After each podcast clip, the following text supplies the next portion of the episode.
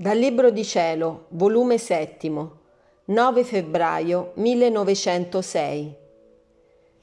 L'unione delle nostre azioni con quelle di Gesù è garanzia di salvezza. Continuando il mio solito stato, appena l'ombra ho visto del benedetto Gesù, tutto afflitto e quasi in atto di mandare castighi. Io nel vederlo ho detto, nel modo come è stato, chi potrà scampare non solo dai castighi, ma anche la stessa salvezza?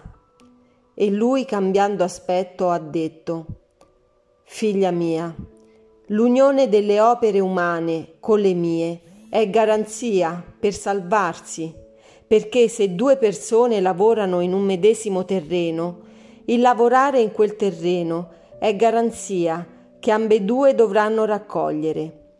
Così chi unisce le sue opere con le mie è come se lavorasse nel mio terreno.